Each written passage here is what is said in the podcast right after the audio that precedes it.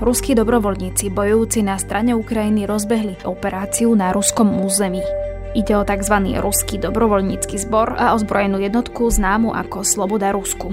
Zdôrazňujú veľmi to ruské, hej, že to Rusko pre tých správnych vodzokách etnických Rusov. Čiže hej, ako cítiš tam ten prvok toho ultrapravicového momentu. Do akej miery sa na útoku v ruskom pohraničí podieľala samotná Ukrajina? Nejakí ozbrojenci, najmä v súčasnom stave vojnovom, by si len tak nemohli proste brázdiť cesty a už vôbec nie pri ruskej hranici. A čo mohlo byť zámerom? Že to môže súvisieť s tým, že Ukrajina už sa pripravuje teda ten svoj útok. To je téma podcastu Nahlas z Ukrajiny so Stanislavou Harkotovou, ktorá už roky píše o Ukrajine.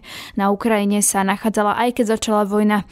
Rovnako tam pôsobila súvisle niekoľko mesiacov a nachádza sa tam aj teraz. No a moje meno je Denisa Hopková. Stanka, zdravím ťa do Kieva. Ahoj, pozdravujem do Bratislavy.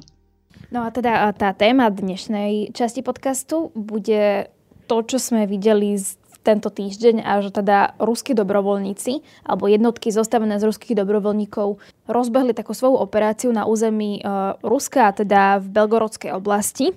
Poďme najprv predstaviť, že čo je vlastne toto za skupinu, pretože to má byť tzv. Ruský dobrovoľnícky zbor a tam možno, že nie je úplne jasné, že či je to nejaká spolupráca s Ukrajinou alebo nie. Áno, sú vlastne také dve dobrovoľnícke prápory, ktoré bojujú po boku Ukrajiny v rámci cudzineckých legií, ktoré Ukrajina minulý rok zostavovala zo zahraničných bojovníkov. Nie sú to teda len Rusi, na Ukrajine pôsobia aj napríklad Bielorusi, ktorí majú svoju jednotku, Čečenci, Gruzínci.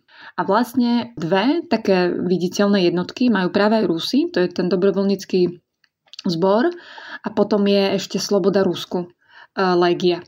Tam sú také možno malé rozdiely medzi nimi. Ten ruský dobrovoľnícky zbor vznikol vlastne muži, ktorí v ňom pôsobia, sú väčšinou občania Ruskej federácie, ktorí ale žijú už povedzme niekoľko rokov na území Ukrajiny. To sú napríklad aj ľudia, ktorí mali nejaké možno problémy v Rusku, alebo už sa im zdalo, hej, že ten režim príliš pritvrdil, takže našli nový domov v susednej krajine.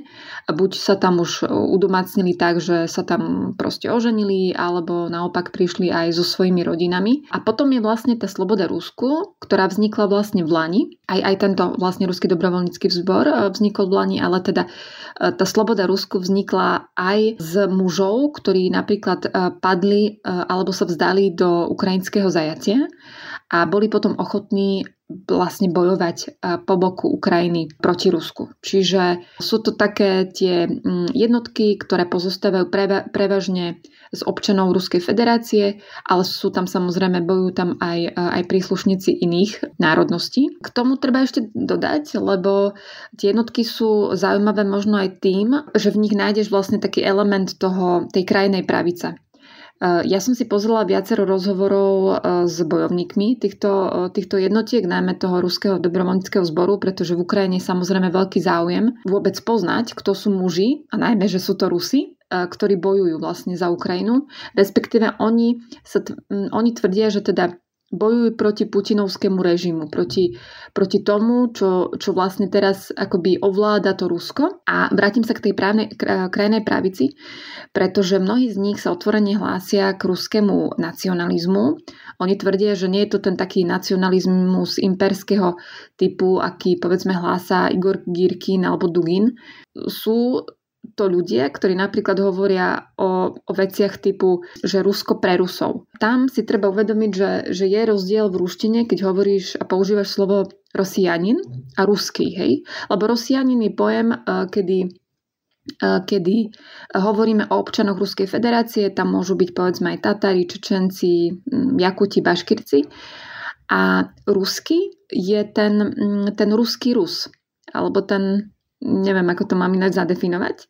No a oni práve, že hovoria o tom, že to Rusko by malo vlastne stáť na tom ruskom národnom štáte, to znamená na tých etnických Rusoch. Čiže trošku tam cítiš aj to, že naozaj sa pohybujeme v prostredí ultrapravicových zoskupení a to, že bojujú po boku Ukrajiny, je vlastne, ja neviem, možno tam platí naozaj to, že účel svätí prostriedky, tak Ukrajina tie zložky v zásade využíva na to, že jej pomáhajú činiť odpor tej ruskej.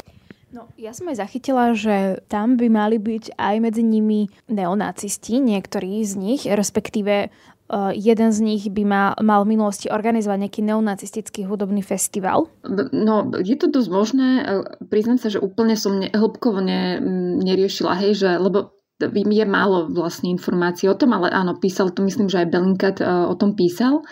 Ja som si pozrela napríklad rozhovory s ľuďmi, ktorí sa napríklad hlásili k tým pravicovým pochodom v Rusku, hej, alebo hovorili o tom, že majú nejakú skinheadskú minulosť a tak ďalej. Čiže áno, sú tam ľudia, ktorí možno sú vyslovene nejakí sympatizanti, hej, tých krajne pravicových hnutí, ale zase ja nevidím, hej, úplne do tých štruktúr, ale ako som spomínala, hej, proste z niektorých veci, ktoré hovoria a keď tak proste čítaš medzi riadkami, tak vidíš, že oni síce, dajme tomu, odmietajú ruský imperializmus, ktorý z iných národov robí tých Rosianinov.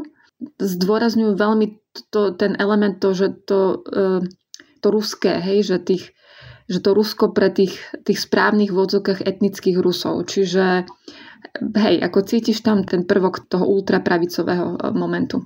Je to pre Ukrajinu nejakým spôsobom buď nebezpečné, alebo aj reputačne, ak niekto taký bojuje na jej strane alebo po jej boku? Ja by som to povedala tak, že momentálne Ukrajina asi má iné problémy, než riešiť, že kto má aký pohľad na svet. Treba to aj tak brať, že v tých štruktúrach ozbrojených sú rôzni ľudia s rôznymi názormi. To, že im tí Rusi pomáhajú proste v boji proti ruskej armáde a proti tej presile, tak pre nich je to ako ten moment toho, že tak je tu nejaká sila, ktorá nám vlastne vypomáha. A otázka znie, že čo bude potom samozrejme po vojne a do akej miery sa proste nejaké ultrapravicové myšlienky budú šíriť alebo nešíriť. Ale ja napríklad z toho, čo mám možnosť vidieť, spomeniem taký jeden rozhovor, ktorý som videla, to robila Janina Sokolová s jedným z predstaviteľov toho, myslím, že to bol Ruský dobrovoľnícky zbor. A ona mu napríklad vyčítala, dajme tomu, homofóbnu retoriku a vravela presne tie veci, ktoré aj my proste by sme vraveli, že áno, toto je to demokratické uvažovanie, kedy rešpektujeme proste aj menšiny a tak ďalej. A tam si vlastne videla trochu ten moment, keď tá Ukrajinka alebo ukrajinská novinárka s normálnym, bežným, demokratickým zmýšľaním vlastne oponuje tomu Rusovi. Čiže ja si nemyslím, že reputačne je to nejaký problém, pokiaľ tá Ukrajina je normálna, demokratická krajina.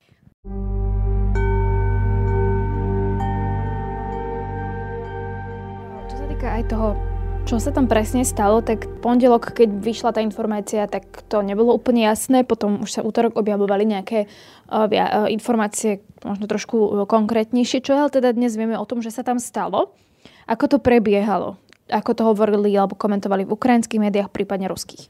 Tých akoby informácií, že čo presne sa dialo v tých dedinách, kde teda vstúpili tie jednotky. To sa bavíme o dedinke Kozinka a meste Grajvoron. Treba povedať, že je to vlastne úplne na hranici Ukrajiny a Ruska, teda už na tom ruskom území, tak vieme, že teda vstúpili tam tieto jednotky, oni to konec koncov zdieľali aj na sociálnych sieťach.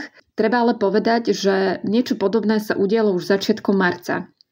Len nie v takomto rozsahu ako teraz. A pokiaľ by teda nešlo o takú vážnu situáciu, ako je teda vojna Ruska proti Ukrajine, tak by som povedala, že vtedy možno trochu chceli potroliť Kremeľ a v zásade aj lokálne úrady, ktoré sa teda vtedy ešte tvárili a robia to ináč aj teraz, že hranica medzi Ukrajinou a Ruskom je úplne hermeticky uzavretá a vlastne nakoniec sa ukázalo, že tí ruskí dobrovoľníci si vedeli tú operáciu už vo väčšom meradle zopakovať opäť a teraz ich bolo, neviem presne ti povedať, že koľko ich tam bolo, ale je jasné, že na to ruské územie zašli aj s niekoľkými kusmi vojenskej techniky, vrátane tanku, to bolo vidieť na takých videách. Čiže vieme o tom, že minimálne vstúpili na to územie, prebehla nejaká prestrelka, pretože samozrejme Rusi sa ich snažili proste akoby zlikvidovať a výsledkom bol teda ten veľký akože poprask z toho, že teda naozaj na území Ruskej federácie v tej tesnej bezprostrednej blízkosti ukrajinskej hranice prebieha nejaká operácia. Potom to postupne začali komentovať aj ukrajinské úrady, pretože samozrejme automaticky prišla tá otázka, že čo s tým má Ukrajina, alebo ako môže byť do tohto zapojená Ukrajina, čo je vlastne zmysel tej operácie. Čo presne sa tam odohrávalo, to ti ja proste neviem povedať, ale vieme o tom minimálne, že tí muži zašli na územie Ruskej federácie. Rusko na to zareagovalo na to aj vyhlásením vlastne takého špeciálneho režimu proti teroristickej operácie. Ja sa priznám, že ja keď som to tak sledovala trochu z diaľky, tak som si aj vravela, že toto je úplná irónia osudu, keď tu máš zrazu nejakú jednotku, ktorá vstúpi na cudzie územie, tá krajina, v tomto prípade Ukrajina, sa tvári, že oni tam nie sú a Rusi vyhlasujú protiteroristickú operáciu, lebo v zásade takto to vyzeralo v roku 2014 aj na Donbase, keď Rusi poslali proste svojich takto oslobodzovať národ Donbasu a teraz vlastne aj títo Rusi, ktorí sa akoby vrátili na územie Ruska, tak hovorili o tom, že idú oslobodzovať Rusko od Vladimíra Putina a ešte tam je tiež dôležité spomenúť možno to, že oni na tých Telegram kanáloch zdieľali aj vlastne informácie pre tých občanov Ruskej federácie, aby sa vlastne nebali, teda nevychádzali z domu, ale zároveň aby sa nebali, že im nikto nič nespraví, že sa tak vymedzili vlastne voči tým Rusom, ktorí naopak vstúpili na Ukrajinu a zanechali teda po sebe kopec aj civilných obetí. Ukrajina teda nepotvrdila, že či s tým niečo má alebo nemá, ale predsa len aj tie zábery a analytici hovoria, že práve táto skupina alebo ten Ruský dobrovoľnícky zbor prišiel napríklad aj na technike, ktorá je viditeľne, že ukrajinská. Čiže aká je tam tá zásluha alebo tá spolupráca teda Ukrajiny? Treba si v prvom rade uvedomiť, že nejakí ozbrojenci, najmä v súčasnom stave, v ktorom sa Ukrajina nachádza, vojnovom, tak by si len tak nemohli proste brázdiť cesty a už vôbec nie pri ruskej hranici, pretože Ukrajinci veľmi prísne strážia hranicu s Ukrajinou. To je akoby prvý moment, že je jasné, že tie zbory ruské musia mať aj samozrejme nejakú záštitu nad sebou. A elementárna záštita je aj to, že oni sú vlastne súčasťou takej tej cudzineckej legie, ktorú Ukrajina vlastne v Lani dala ten pokyn alebo prišla s iniciatívou, že aj tí cudzinci, ktorí majú záujem vstúpiť do radov, pomáhať Ukrajine pri obrane vlasti, tak sa môžu vlastne zapísať do tej cudzineckej legie a vlastne aj tie dva zbory, o ktorých sa bavíme, sú súčasťou akoby teritoriálnej obrany Ukrajiny. Takže to je akoby druhý moment. Všetci vedia na Ukrajine, že v úvodzovkách to sú tí dobrí Rusi, respektíve tí Rusi, ktorí bojujú po našom boku. To sú také tie základné argumenty, kedy si môžeme povedať, že lebo Ukrajina veľmi zdôrazňovala teraz, že tí ľudia, ktorí boli teda sa zúčastnili tej operácie v Belgorodskej oblasti, boli vyslovene len ruskí občania. Tam je to tak, akože vidíš, hej, ako sa snažia zdôrazňovať, že my sme tam neboli, že to boli nejakí Rusi tam. Čiže je to veľmi zaujímavé sledovať vlastne celé toto.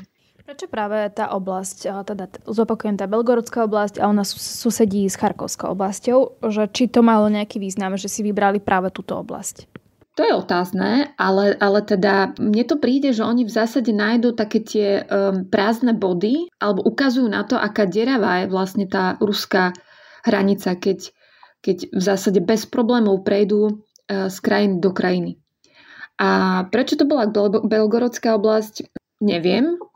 Možno je to práve tým, že našli jednu z takýchto dier a proste rozhodli sa, keď už išli teda do takejto operácie, my nevieme, hej, že čo je vlastne akoby finálnym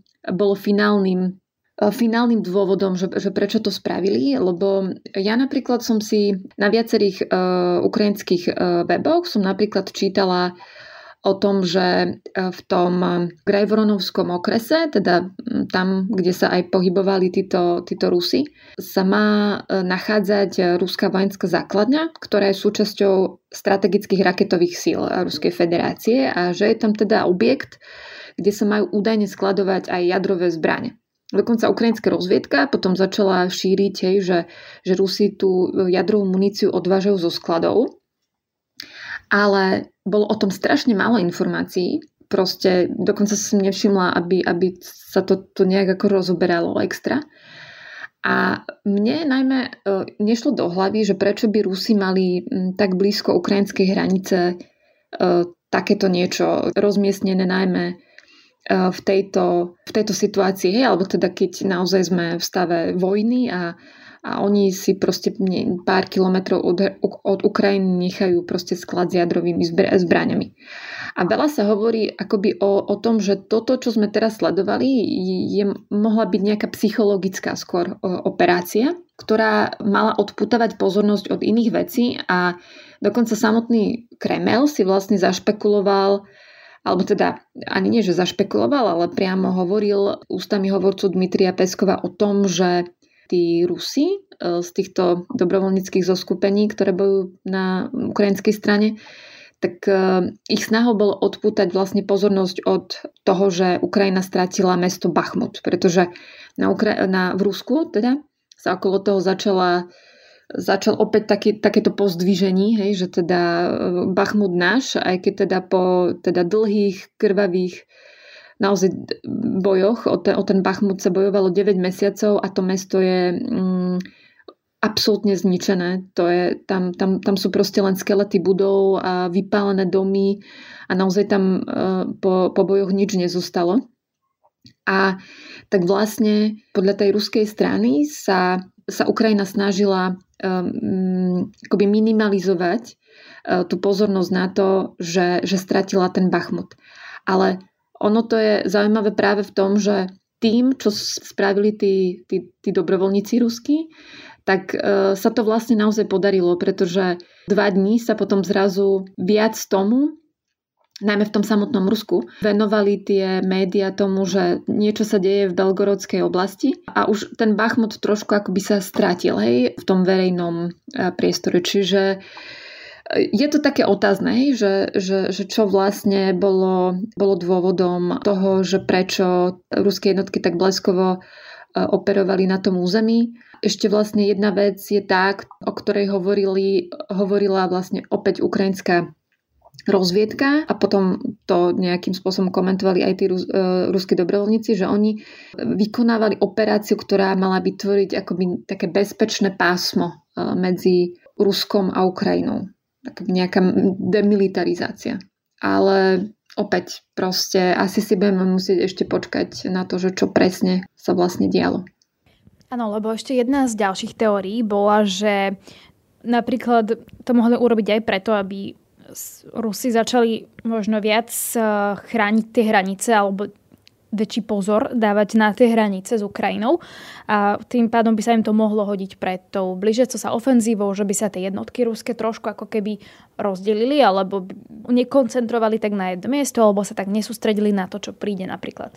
Áno, presne tak. To je vlastne jedna tiež z teórií, že to môže súvisieť s tým, že Ukrajina už sa pripravuje teda ten svoj útok a toto má nejakým spôsobom vlastne rozdeliť tú koncentráciu vojsk ruských, ktoré sa teda zhromaždili najmä na tom juhu Ukrajiny, takže si budeme, ako hovorím, proste budeme si musieť počkať. Doteraz tá vojna sa týka Rusov, alebo týkala Rusov v takom rozmere, že sa mobilizovali muži, čiže je možné, že aj mnohé ženy alebo matky prišli o synov alebo ženy o manželov a tak, priateľov.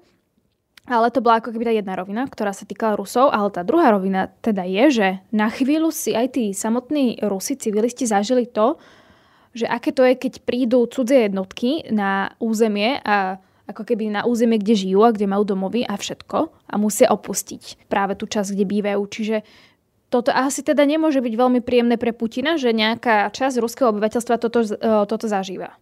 My sa bavíme vlastne o takých maličkých dedinkách, mestečkách v Rusku. A pokiaľ viem, tam sa neevakuovalo nejak, že veľa ľudí, ale určite je to, no minimálne pre tých civilistov to muselo byť nepríjemné, pretože samozrejme zrazu počuješ strelbu a ja neviem, hej, že čo všetko sa tam proste odohrávalo.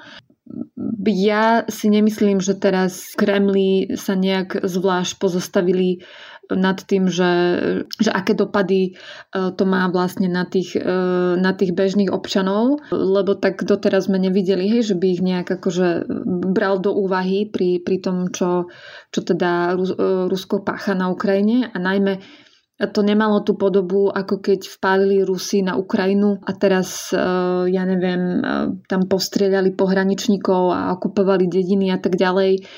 Teraz my sa vlastne už bavíme v situácii, keď Rusi tvrdia, že vytlačili vlastne tie dobrovoľnícke zbory späť na Ukrajinu. Tam bol ešte vlastne taký jeden zaujímavý rozmer, že, a to si vlastne ide tá prokremelská propaganda, že oni sa teraz snažia zo seba urobiť akoby obeť. Že to, o čom hovoria aj pred inváziou, že sa na nich niekto snaží zaútočiť a že oni sa len bránia, tak teraz ako keby toto je tak vo vzduchu, že my sme vlastne obeť tohto celého a celkovo jediné, čo som tak akoby zaevidovala aj na sociálnych sieťach, že Kremeľ hovorí o hlbokom znepokojení. Čiže vidíme skôr taký ten zdržanlivý moment na tej ruskej strane, takže ja si nemyslím, že teraz Vladimír Putin, že to bude mať nejaké zásadné dopady. Pokiaľ nemá zásadné dopady na ruských občanov to, že tie straty ruskej armády môžu byť naozaj už ponad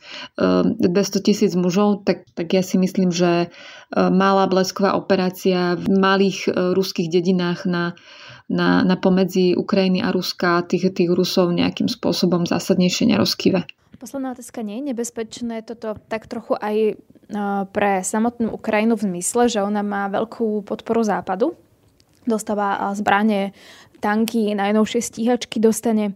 A kebyže náhodou podniká takéto akcie čoraz viac, aj napríklad s tou technikou, ktorú má zo Západu, čo teda ale slúbila, že by nemala robiť. A plus ešte, že by sa tam náhodou niečo vymklo spod kontroly, lebo predsa len aj keď ide o nejaký dobrovoľnícky zbor, veľakrát je to o jednotlivcoch, že môže jeden jednotlivé zlyhať. Či to nie je nebezpečná pre samotnú Ukrajinu v zmysle, že by mohla stratiť tú podporu Západu, alebo nie, že stratiť, ale nahnevať, alebo že by aj napríklad ľudia na Západe sa tak akože kriticky začali pozerať na Ukrajinu, že či aj ona to sama nepreháňa.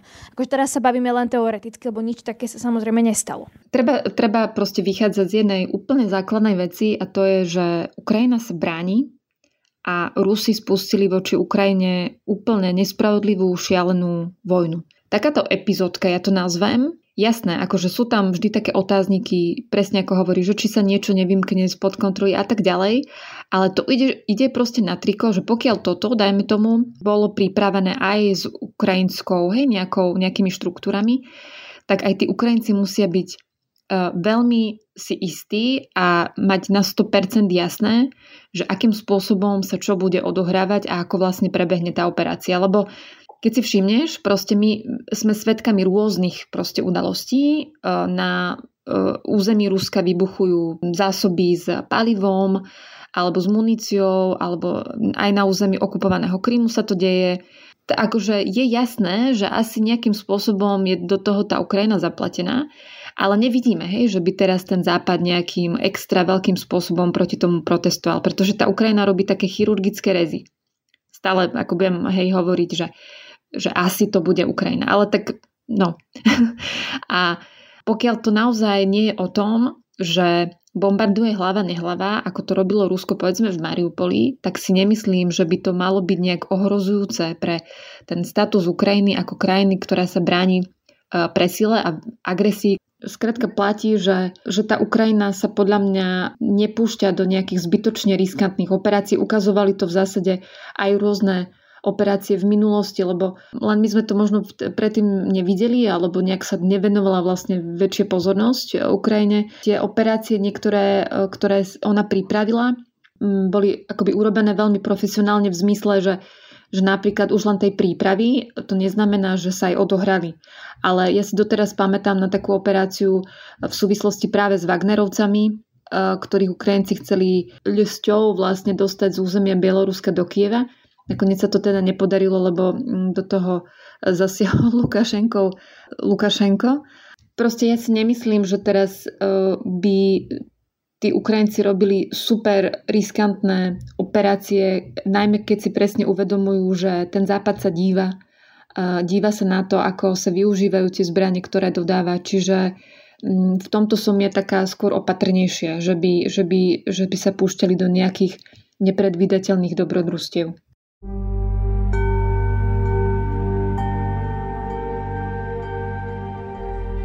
To je teda z dnešnej časti podcastu všetko, ale na budúce sa pozrieme na Evgenia Prigožina, a teda šéfa Wagnerovej skupiny a aj takzvaného Putinovho kuchára, ako mu zvyknú hovoriť. Áno, vlastne môžeme si povedať, ako vôbec vznikla tá prezývka Putinov kuchár alebo Putinov šéf kuchár. Samozrejme, aká je celá tá púť, keď sa Prigožin dostal z petrohradského biznisu reštauračného až teda do Bachmutu. Vy ste práve počúvali podcast Nahlas z Ukrajiny so Stanislavou Harkotovou. Ďakujem veľmi pekne. A Denisou Hopkovou.